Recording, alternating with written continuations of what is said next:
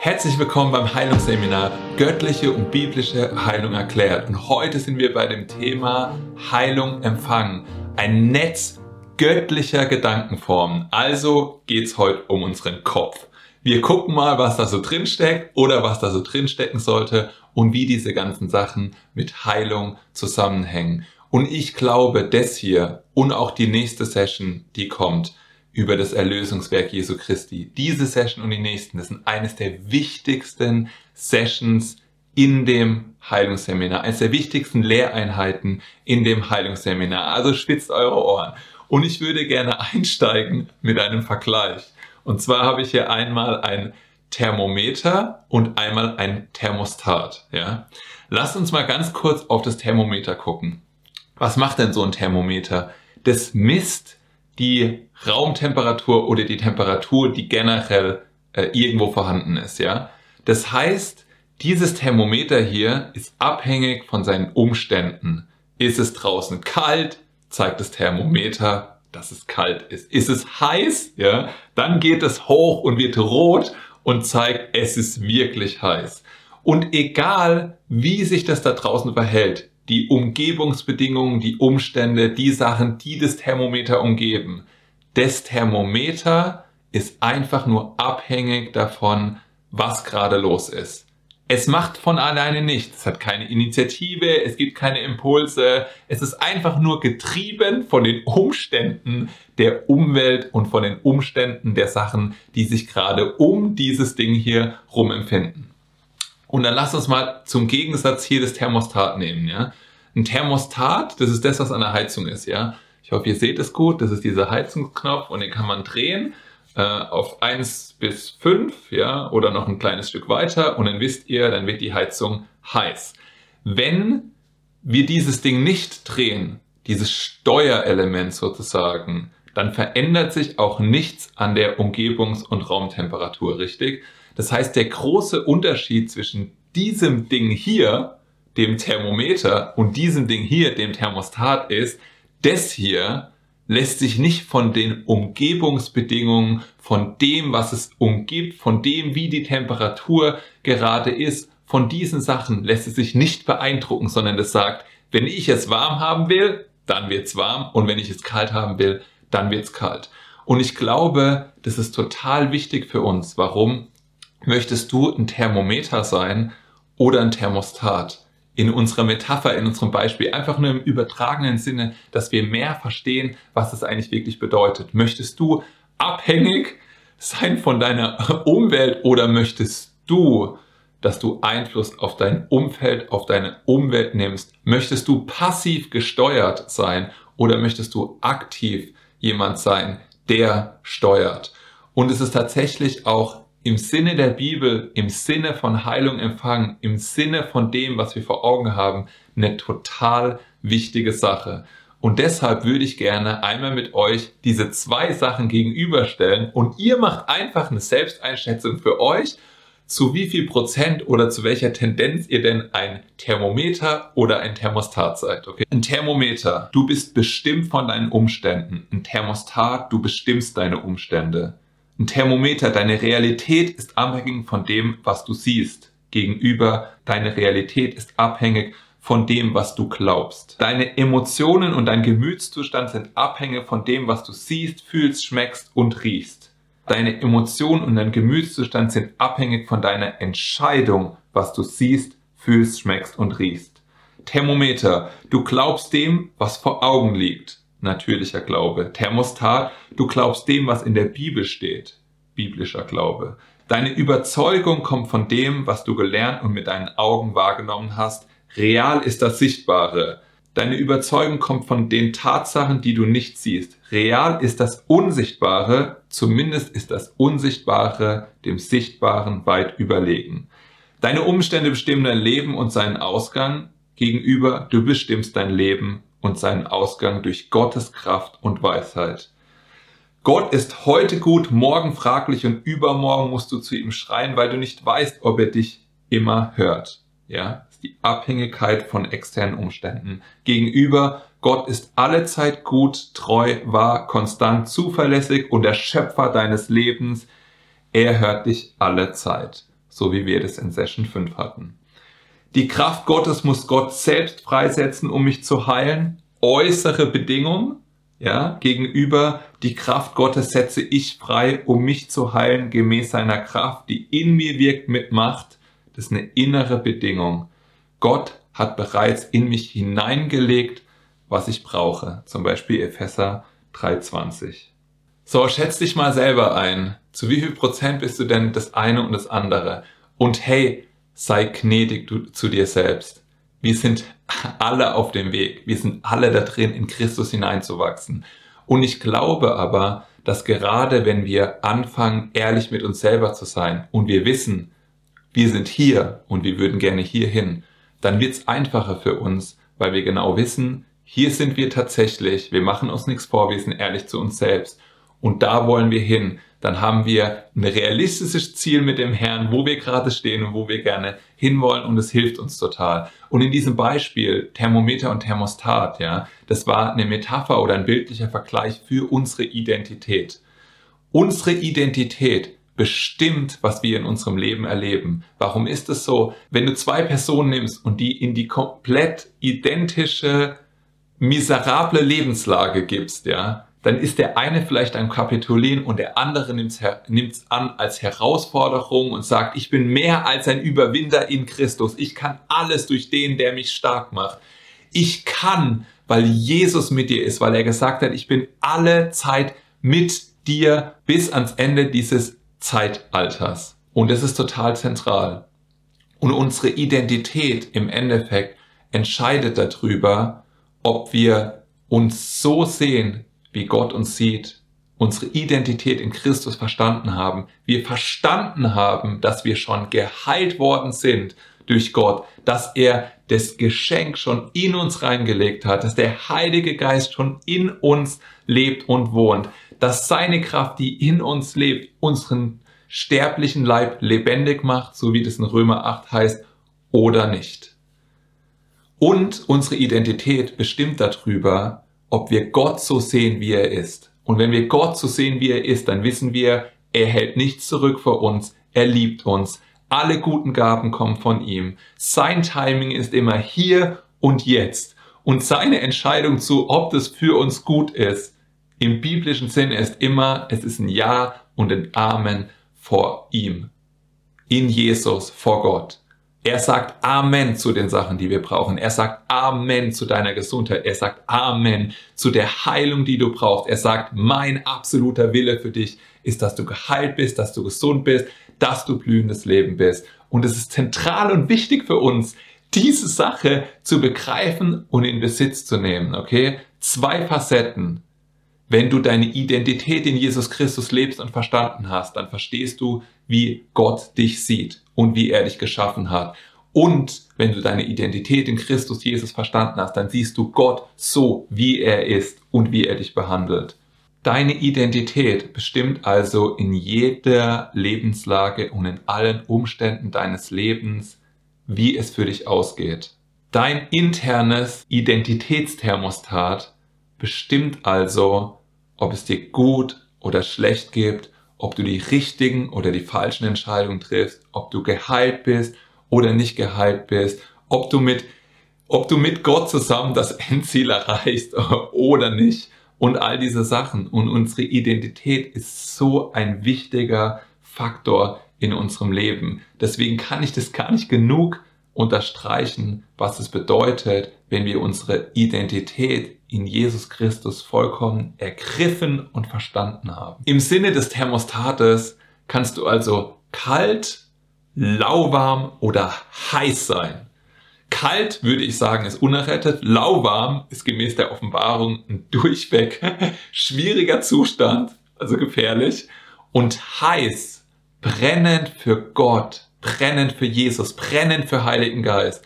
Das ist der Wille Gottes, den du haben willst. Das heißt, wenn du ein Thermostat wärst, wärst du immer eingestellt auf 100 plus Grad, immer heiß. Und egal in welche Situation, in welche Umstände du dich begibst, du würdest sie verändern durch deinen innerwohnenden Geist. Und das ist Gottes Wunsch, dass das so funktioniert. Er möchte, dass du Erweckung in dir trägst und deine, deine, die Menschen um dich herum ansteckst. Er möchte, dass du für andere Menschen einstehst und betest und ihnen die Hände auflegst und siehst und erkennst, wie gut er ist und dass er durch dich wirken kann und Menschen gesund werden dürfen. Deine Identität, also das, woran du glaubst, beschränkt oder eröffnet dir also all die Dinge, die du in deinem Leben haben kannst. Deine Jesus-Identität sagt dir, dass du alles kannst durch den, der dich stark macht und dass du mehr bist als ein Überwinder und dass du alle Zeit siegreich in Jesus Christus wandelst, während dein, dein alter Mensch und deine alte Identität zu dir sagt, dass du ein Versager und ein Verlierer bist und gebunden in deiner Vergangenheit und dass du es nie schaffen wirst und dass du minderwertig bist vor Gott und all diese Sachen, die Lügen sind des Teufels und die keine Wahrheit für dich sind.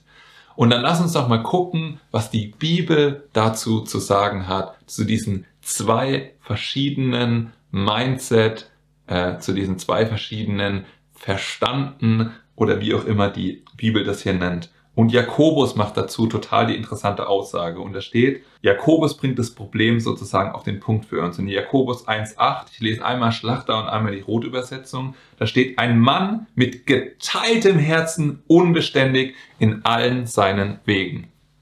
Und was ich interessant daran finde, ist, ähm, ich finde die Rot, die Manfred Roth Übersetzung hier konkreter. Da steht nämlich, genauso wie das auch im Englischen in der King James Version der Fall ist, ist der doch ein Mann mit zwei Seelen, beständig in allen seinen Wegen. Wie jetzt genau? Zwei Seelen? Das hört sich aber komisch an, oder? Und das Wort, das hier steht, das heißt Dyspsychoi und das ist wohl eine Wort Wortschöpfung von Jakobus. Und das heißt einfach nur, dass wir in unserem Denken, Fühlen, Handlungen, in unseren Empfindungen hin und her geworfen sind. Und wenn wir vorne, also vor Jakobus 1.8 lesen, dann haben wir das Bild von so einer von so einer Welle, von so einer Brandung, die vom Winde hin und her bewegt wird. Und Jakobus sagt, ein solcher Mensch denke nicht, dass er etwas vom Herrn empfangen werde. Und diese Wellen und Brandungen, die sind nicht wir, und die äußeren Sachen, sondern das ist das, was in unserem Kopf stattfindet, wo wir hin und her geworfen sind. Ist es Gottes Wille oder nicht? Kann das oder kann das Gott nicht? Wird es funktionieren oder wird es nicht funktionieren? Oh Mann, ich, ich habe noch Schmerzen in meinem Körper. Hat es funktioniert oder hat es nicht funktioniert? Gott, hast du jetzt was gemacht oder hast du nicht, nichts gemacht? Muss ich noch warten oder muss ich nicht warten? Dessen die Zustände, die wir in unserem Kopf haben und die verhindern, dass wir in die Fülle dessen kommen, was Jesus Christus uns bereitet und zur Verfügung gestellt hat. Also welche zwei Seelen haben wir denn jetzt genau? Und ich versuche das mal in meinen Worten einfach auf den Punkt zu bringen. Wir haben einmal die Gesinnung Christi, dazu lese ich gleich noch äh, einen Bibelvers für, damit wir das genau verstehen. Und wir haben als zweites unseren Verstand, der erneuert wurde zu dem Zeitalter, zu dem Weltlauf dieser Zeit, zu all den Dingen, die wir wahrgenommen, gelernt, verstanden haben, bevor wir Jesus Christus kennengelernt haben oder das, was uns die Welt zu glauben, verstehen versucht, ähm, was wahr ist und was gut ist und was real ist und was alles konträr zu Gottes Wort ist. Und in 1. Korinther 2, 12 bis 16 lese ich mal für uns, wir aber haben nicht den Geist der Welt empfangen, sondern den Geist, der aus Gott ist, so dass wir wissen können, was uns von Gott geschenkt ist. Und davon reden wir auch, nicht in Worten, die von menschlicher Weisheit gelehrt sind, sondern in solchen, die vom Heiligen Geist gelehrt sind, indem wir Geistliches geistlich erklären. Der natürliche Mensch aber nimmt nicht an, was vom Geist Gottes ist, denn es ist ihm eine Torheit und er kann es nicht erkennen, weil es geistlich beurteilt werden muss. Der geistliche Mensch dagegen beurteilt zwar alles, es selbst jedoch wird von niemand beurteilt. Denn wer hat den Sinn des Herrn erkannt, dass er ihn belehre? Und jetzt kommt's. Wir aber haben den Sinn des Christus. Wir aber haben den Sinn des Christus. Und es ist ein Fakt. Und es ist eine Realität für uns. Genau das hier haben wir. Wir haben den Sinn Christi. Gott hat zu unserer Errettung den Verstand von Jesus in uns reingelegt, damit wir denken können, wie er denkt, handeln können, wie er handelt, die Beziehung mit dem Vater leben können, wie er die Beziehung mit dem Vater gelebt hat und all die hundert anderen Sachen. Und was er nicht gemacht hat, zum Zeitpunkt unserer Rettung ist halt ein Schalter umzulegen, dass wir alles vergessen haben, was wir erlebt haben, dass wir uns an nichts mehr erinnern können, was wir gelernt haben, dass wir uns an nichts mehr erinnern können, was wir wahrgenommen haben. Er hat nicht unsere Vergangenheit ausgeblendet, damit wir sie nicht mehr kennen und dann auch die Person nicht mehr kennen, die wir irgendwann mal kennengelernt haben. Das würde ja auch nicht so viel Sinn machen, richtig? Aber wir ziehen halt Sachen, die wir gelernt haben in unserem Kopf mit in unser Hier und Jetzt. Und genau das ist nicht Gottes Wille, weil dann haben wir dieses gespaltene Herz, von dem Jakobus geredet hat, nämlich einmal die absolute Wahrheit und einmal die Sachen, die wir gelernt haben, aber eigentlich falsch sind. Und dieses Problem würde ich euch gerne einmal verdeutlichen, indem ich euch was male. Stellt euch mal vor, wir hätten hier zwei Kreise. Und dieser Kreis hier ist der Geist und dieser Kreis hier ist der Leib und dieser Kreis hier innen, das ist unsere Seele. Und Jakobus sagt, wir haben diese Seele gespalten, ja. Ich male da mal zwei Bereiche, einen roten und einen blauen. Dieser Bereich ist für uns gespalten. Und das bedeutet, wir brauchen hier eine Lösung. Und auf diese Lösung gehen wir gleich ein. Aber generell, wie würde das denn aussehen, wenn wir geheilt werden durch das, was Gott in uns gelegt hat? Dann wäre unsere Seele so bereit und durchlässig, dass der Geist, der in uns wohnt, der würde hier rüberbrücken und würde das Leben und die Kraft und die Heilung in unseren Körper gießen. Und er würde sozusagen all die Sachen, die wir im Geist haben, Leben, Kraft, Liebe, Wahrheit, auch verfügbar machen für unseren Leib. Das funktioniert oft deswegen nicht, weil unsere Seele hin und her schwankt in den Sachen, ähm, die wir nicht verstehen, die wir mit unseren Sinnen nicht wahrnehmen können und weil wir halt dann äh, dazu neigen, dass wir ein Thermometer sind statt eines Thermostats. Und wie würde es denn aussehen, wenn ihr sagt, nicht der Geist in mir führt dazu, dass ich geheilt und gesund bin, sondern jemand anders würde für mich beten. Und deswegen ist es tatsächlich auch ein anderer Modus. Ich mal mal eine andere Person hier hin, die besteht auch aus Geist, Seele und Leib. Das lesen wir ja in 1.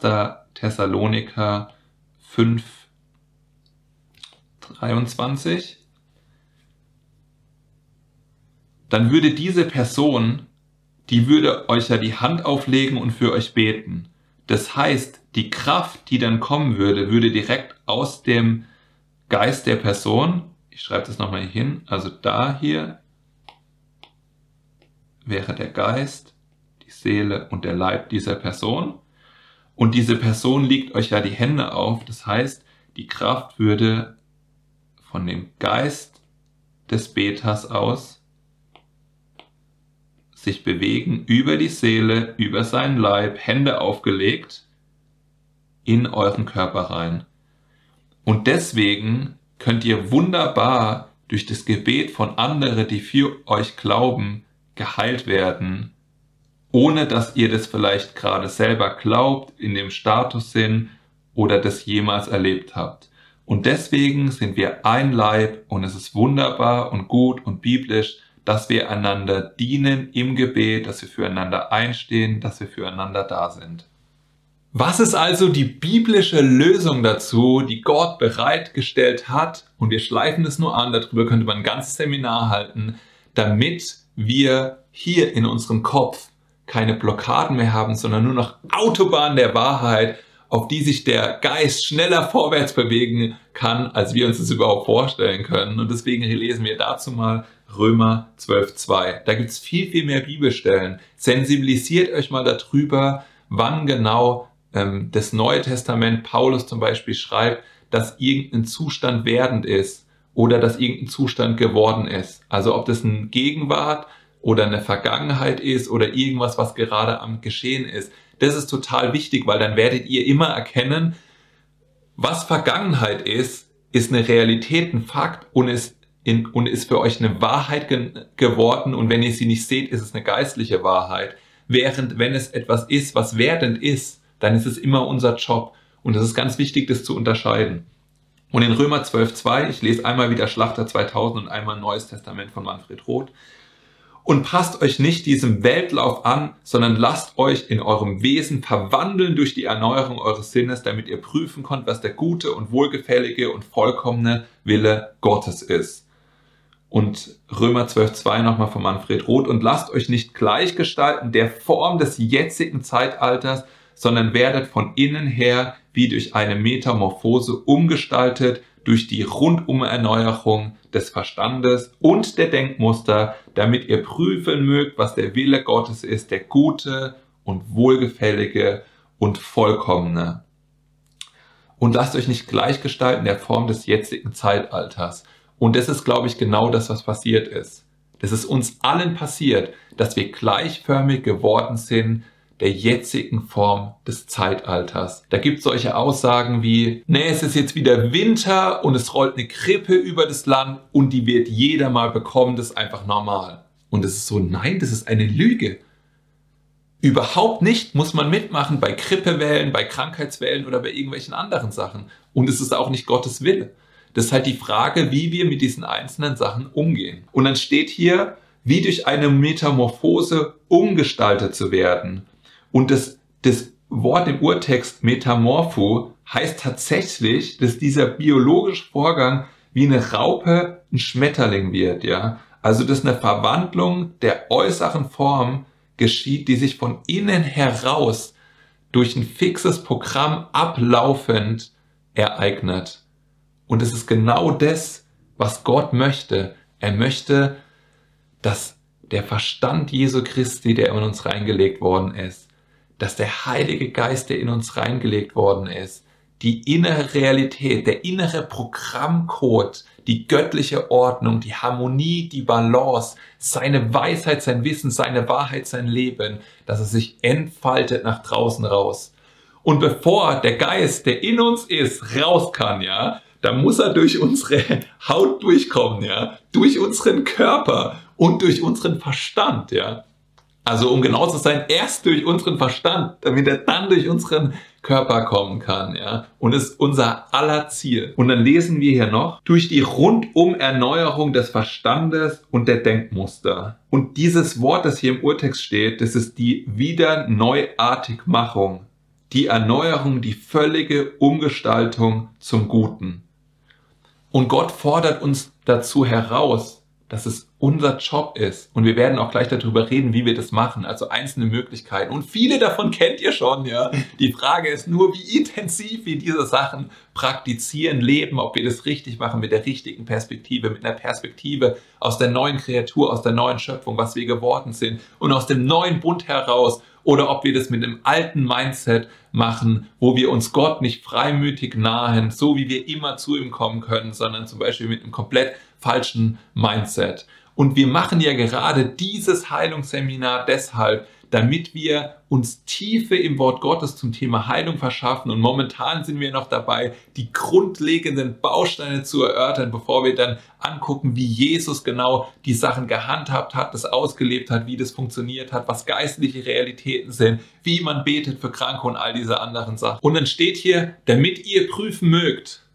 Und wir können Gott nur prüfen, wenn Gott und wir hatten es darüber, dass Gott eine Konstante ist, treu, zuverlässig, sich nicht verändert, dass er immer der gleiche ist.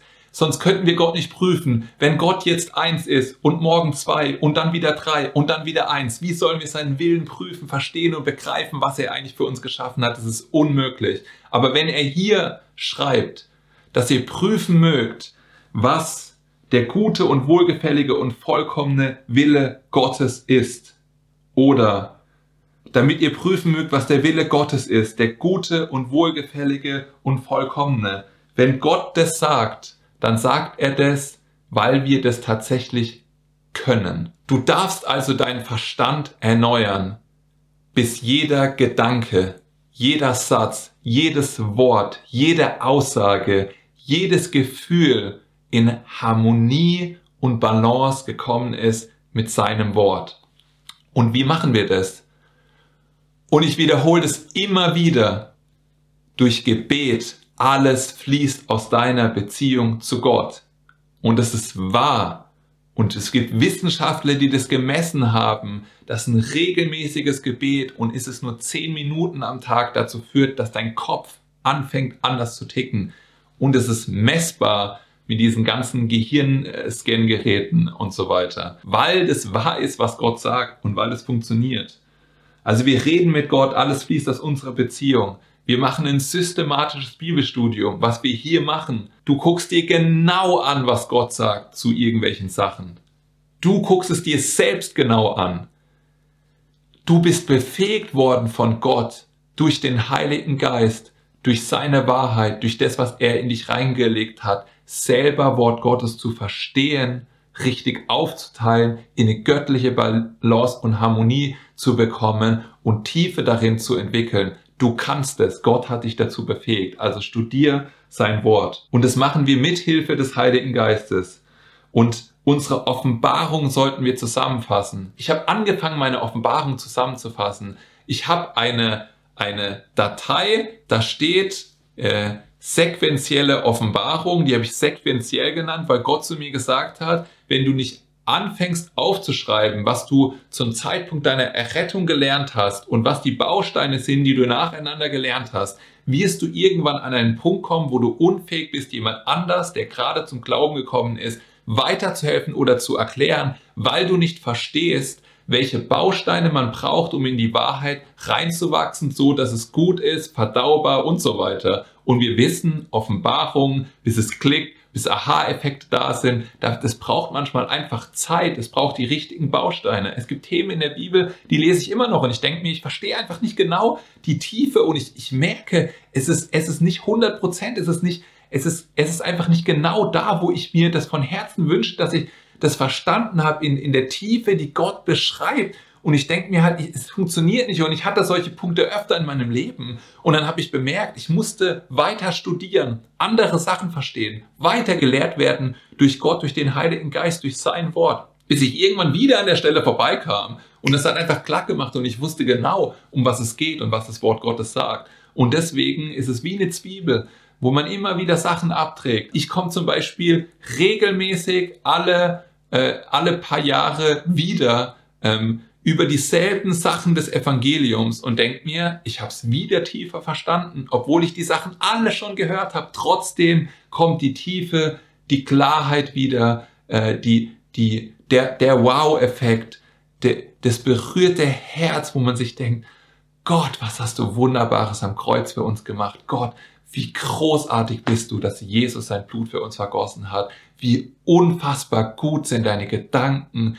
dein Wille, das, was du für uns vorbereitet hast. Es ist, es ist atemberaubend und es ist wunderschön, was Gott gemacht hat. Wunderschön.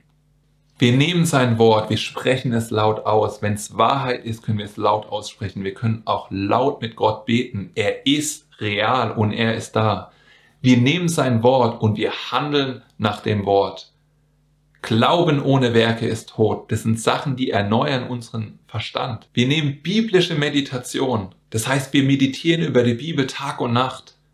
Wir denken und sinnen darüber nach mit Gott, indem wir vor uns hinmurmeln und ihm Fragen stellen in unserem Alltag und er uns durch unsere Umstände Dinge erklärt, die was mit seiner Wahrheit zu tun haben und mit dem, was wir gerade lernen sollen. Und es ist ein, wir sind ganz ehrlich zu Gott wo wir in unserem Herzen sind, was wir glauben. Wir lassen uns offenbaren, was genau wir tatsächlich glauben oder was wir nur annehmen zu glauben und sind in dem Prozess drin, wo Gott wo wir Gott graben lassen in unseren Verstand, ja, und in meinem Bild jetzt das Herz, das sozusagen all diese Bereiche ähm, einschließt. Und wir lassen Gott darin graben und die Sachen rausholen, wo wir merken, oh Mann, ich hatte Sachen, die ich die ich falsch geglaubt habe, wo die einfach nicht richtig waren.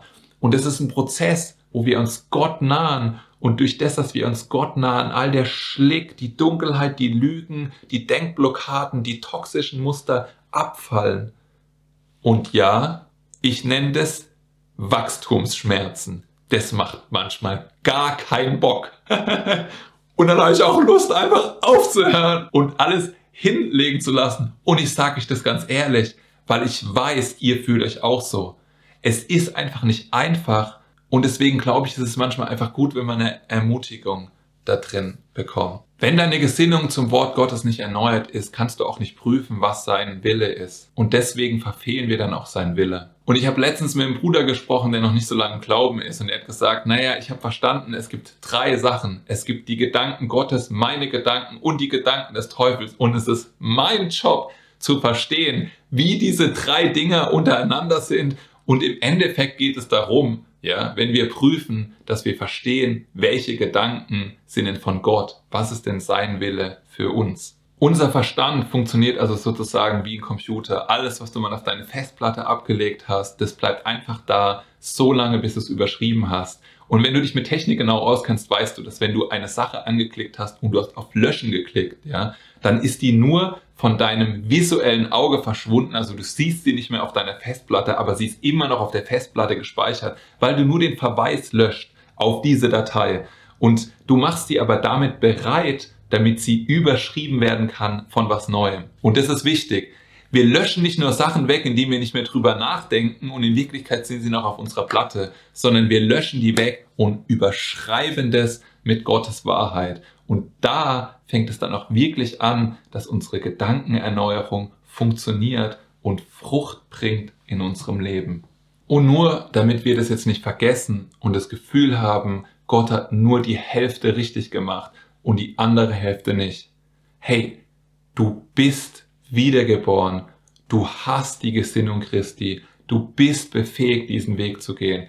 Gott ist bei dir. Du bist innerlich neu geworden. Du hast das Potenzial des Himmels in dir wohnend. Du bist angenommen, du bist geliebt, du bist heilig, tadellos und unverklagbar. Du bist die Gerechtigkeit Gottes in Jesus Christus. Du kannst alle Zeit zu deinem Vater kommen. Er nimmt dich alle Zeit an die Hand. Er lebt sogar in dir und sein Leben ist mit Christus in Gott verborgen. Dein Leben ist mit Christus in Gott verborgen. Lass uns nicht vergessen, dass wir die alten Sachen nur ablegen, ausziehen und wegwerfen, weil wir den neuen Menschen schon angezogen haben. Wir haben diese Realität schon.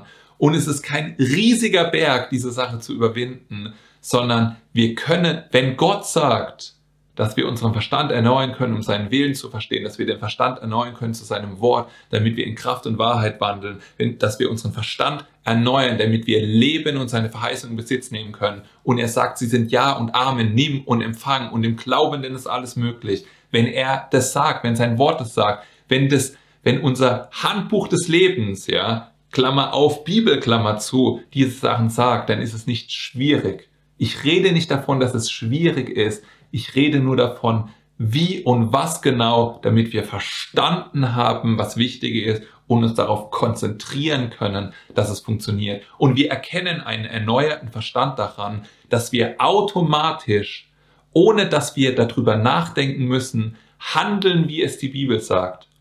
Ich wiederhole es nochmal. Wir erkennen einen erneuerten Verstand, eine erneuerte Denkweise, dass wir gemäß der Gesinnung Christi, gemäß seinem Verstand handeln daran, dass wir automatisch Sachen tun, ohne dass wir darüber explizit nachdenken müssen. Also nicht, what would Jesus do? Was würde Jesus jetzt an dieser Stelle machen? Wobei ich denke, dass es ein Vorstadium ist, sondern es ist ein, ich sehe einen Kranken und ich strecke schon die Hand aus, weil ich weiß, Gott will, dass derjenige gesund und munter und blühendes Leben ist. Er möchte, dass ich für ihn bete. Ich sehe einen Mensch, dem es schlecht geht und ich bin innerlich angerührt und es zieht mich schon in die Richtung, um ihm zu erzählen, dass es jemand gibt, der ihn liebt, der der wartet auf ihn, der eine Beziehung, eine Liebesbeziehung mit ihm haben und eingehen möchte, der sein Leben neu machen möchte, von innen heraus transformieren und dass es ein Geschenk ist, das kostenlos zur Verfügung steht, ohne dass man was mitbringen muss, ohne dass man irgendwelche eigenen Werke haben muss, ohne dass man gut sein muss, ohne dass man irgendwas gebracht haben muss. Man kann einfach kommen und Gott ist gut und er macht es neu. Darum geht's. Wenn also deine Seele versteht, was Gottes Wort über Heilung sagt, dann wirst du geheilt werden, geheilt sein und in Gesundheit wandeln. Und ich würde jetzt gerne kurz für euch beten. Wenn du Schmerzen in deinem Körper hast, wenn du Probleme in deinem Körper hast, wenn irgendwas ist, nimm bitte deine Hand, leg das genau auf die Stelle, wo die Sachen sind und lass uns, lass uns uns eins machen und zusammen beten. Jesus, ich danke dir für diese Person. Genau jetzt danke Gott, dass deine Kraft jetzt da ist und dass, die, dass sie fließt. Und wir sprechen zu allen Schmerzen, zu allen Krankheiten, zu jeder Schwachheit. Geh raus in Jesu Namen. Geh raus, geh weg, verschwinde. Jede Dunkelheit in dem Körper verschwindet und wir danken dir dafür, für Leben und Kraft, Gesundheit in Jesu Namen, Gesundheit und Leben und Kraft. Danke Gott für Freisetzung, danke Gott für Gesundheit jetzt und dass sie jetzt vorhanden ist und wir glauben dir jetzt dafür, dass eine absolute Heilung eintritt in deinem Namen, Jesus. Amen. Hey, mach dir doch mal ganz kurz Gedanken darüber, ob du eine Person kennst, die genau diese Sache, diese Botschaft, diese Lehreinheit, die ich gerade gemacht habe, hören sollte.